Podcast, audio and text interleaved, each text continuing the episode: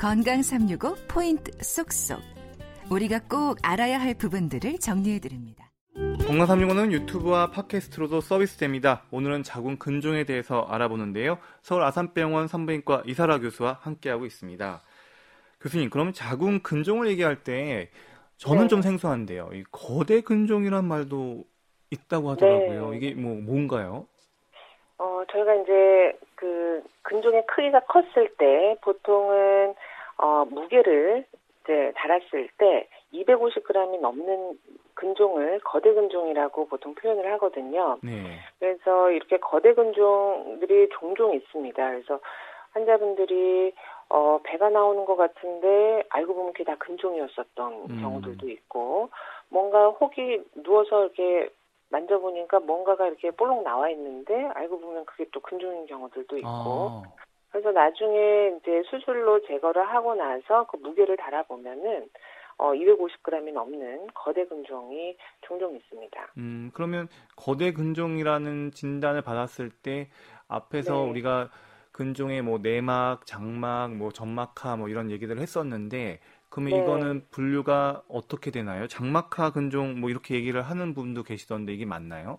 어 거대 근종이라고 다 장막하 근종은 전혀 아니고요. 아, 단지 이제 이렇게 커질 때까지 증상이 없을 가능성이 장막하 근종이 가장 많기 때문에 아, 그렇군요. 그래서 이제 거대 근종이라는 진단을 받았는데 이게 장막하 근종이었기 때문에 이렇게 증 이렇게 커질 때까지 증상이 없, 없는 경우들이 많아서 그렇게 이제 음, 이해를 하실 수가 있지만 거대 근종은 사실 그냥 근층 내에도 그렇게 큰 근종들이 어, 종종 발생을 합니다. 음, 그러면 이렇게 거대 근종일 경우에 조금 더 어, 위험하다 뭐 이런 거는 또 다른 얘기인 건가요?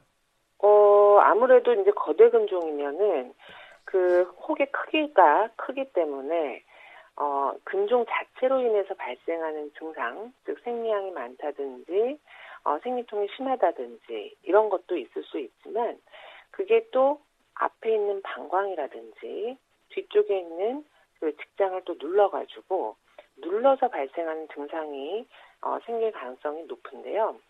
즉 방광을 누르게 되면 소변을 자주 보게 되고 또 직장을 누르게 되면 변비가 생길 수가 있고 또 이게 더 커져가지고 콩팥에서 그 소변이 내려가는 길을 누르는 있습니다. 아, 그러면 그거를 누르게 되면 소변이 원활하게 어, 방광 쪽으로 배출이 안 되면서 오히려 역류를 하게 되는 거죠. 음. 그래서 콩팥 쪽으로 다시 소변이 역류를 하게 되면서 콩팥에 물이 차는 수신증을 발생하기도 합니다. 아, 이건 눌러서 생긴 어떤 물리적인 효과로 인해서 발생하는 증상들이네요. 방금 얘기한 그렇죠. 배변이나 예, 배뇨장애는.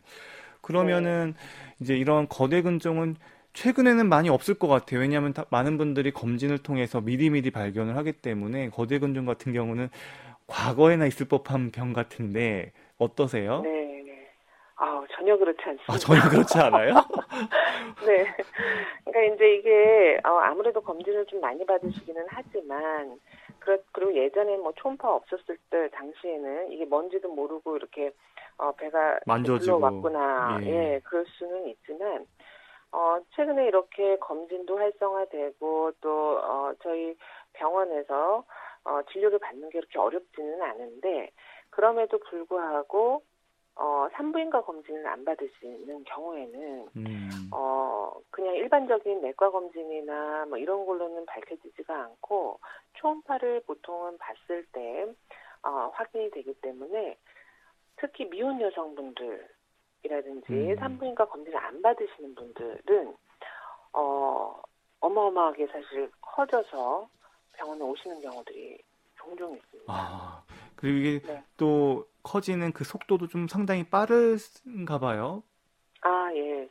어, 대부분은 사실은 그렇게 뭐, 뭐 6개월, 1년 사이에 막 뭐 1cm, 2cm씩 막 쑥쑥 커지지는 않지만 간혹은 이게 사람마다 사실은 속도가 달라서 어떤 분은 근종이 크기가 안 자라고 그대로 있는 반면에 어떤 분은 사실 1년 내에도 2, 3cm가 쑥쑥 커져가지고 오시는 분들이 있고요. 계속해서 검진을 받으셔야 되는데 검진을 안 받은 채로 몇 년이 지났을 때 갑자기 커진 상태로 발견이 되는 아. 있습니다.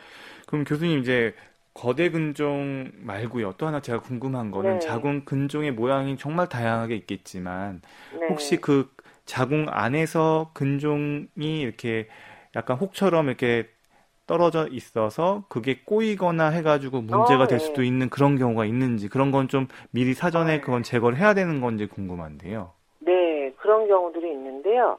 아까 그 장막하 근종이라는 것이 가장 꼬이기가 쉽고요. 네. 왜냐하면 이제 자궁이 있을 때 바깥쪽으로 약간 이제 어 가장 쉽게 표현하면은 혹부리 현감 혹 달린 것처럼 네, 맞아요. 예, 예. 이렇게 달랑 이렇게 달려 있는데요. 그런 경우에 그, 그 근종 있는 부분만 이렇게 꼬이면서 그게 통증을 유발을 할 수도 있고 또 한 가지는 그게 이제 꼬이는데 배가 아픈데 그냥 어떻게 이제 지나갔을 경우에 간혹은 게 떨어지기도 해요. 네. 그래서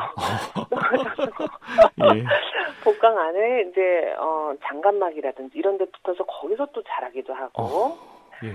그 다음에 어 그 점막하 근종이라고 가장 자궁 내막 안쪽에 생기는 그런 점막하 근종도 어 크기가 점점 커지면서 또 그 자궁하고 연결된 부분이 이렇게 좀 가느다란 경우에는 그 안에서 쭉 늘어져 가지고 어 아래쪽으로 즉 자궁 자궁을 통과해서 자궁경부를 통과해서 질 쪽으로 또 아예 튀어나오는 경우도 있어요.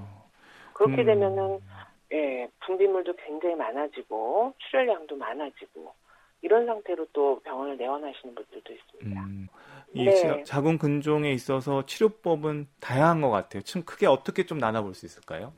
네. 일단은 비수술적인 요법하고 수술적인 요법으로 크게 나눠지고요. 비수술적인 요법에는 약물 치료 음, 그리고 어, 약물이 아닌 시술이라든지 이런 어, 방법을 하는 어, 그런 종류가 있고요. 그다음에 수술적인 요법에는 어, 근종만 제거하는 근종 절대술이 있고 또 전체적으로 자궁을 다 제거하게 되는 자궁 절대술이 있습니다. 음. 사람들이 수술에 대한 얘기는 많이 이제 아 어, 근종이 있으니까 그 덩어리를 수술로 제거해야 된다. 이 개념은 쉽게 받아들일 것 같아요. 근데 궁금한 거는 그 수술 전에 시술로도 할 수 있다 하면 사람들이 혹하기가 쉽고 또 시술이라고 네. 하면 더 좀 안전할 것 같고 또 수술이 아니니까 조금 더 다행스러울 것 같고 이런 생각 때문에 어, 시술을 많이 고려하는 경우도 있을 것 같아요. 네, 그 비수술적인 요법 중에서 시술이라고 불릴 수 있는 부분은요. 자궁 동맥 색전술, 자궁 근종 용해술, 그다음에 하이프 시술 이런 것들이 이제 들 수가 있는데요.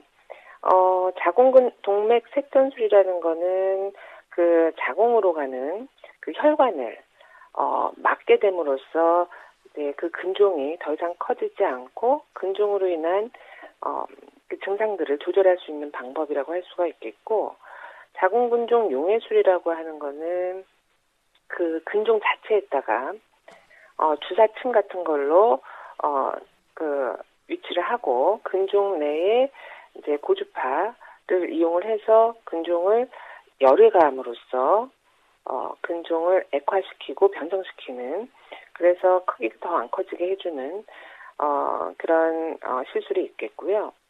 마찬가지로 그 하이프라는 시술 자체는 저희가 쉽게 설명을 드리면 우리가 돋보기를 가지고 햇빛을 이용을 해서 이제 그 빛을 집중시켜 가지고 열을 발생을 하게 됨으로써 종이를 태우고 이런 거 있잖아요. 맞아요. 예. 예, 그런 것처럼 어, 시술이 되는 어, 원리인데요.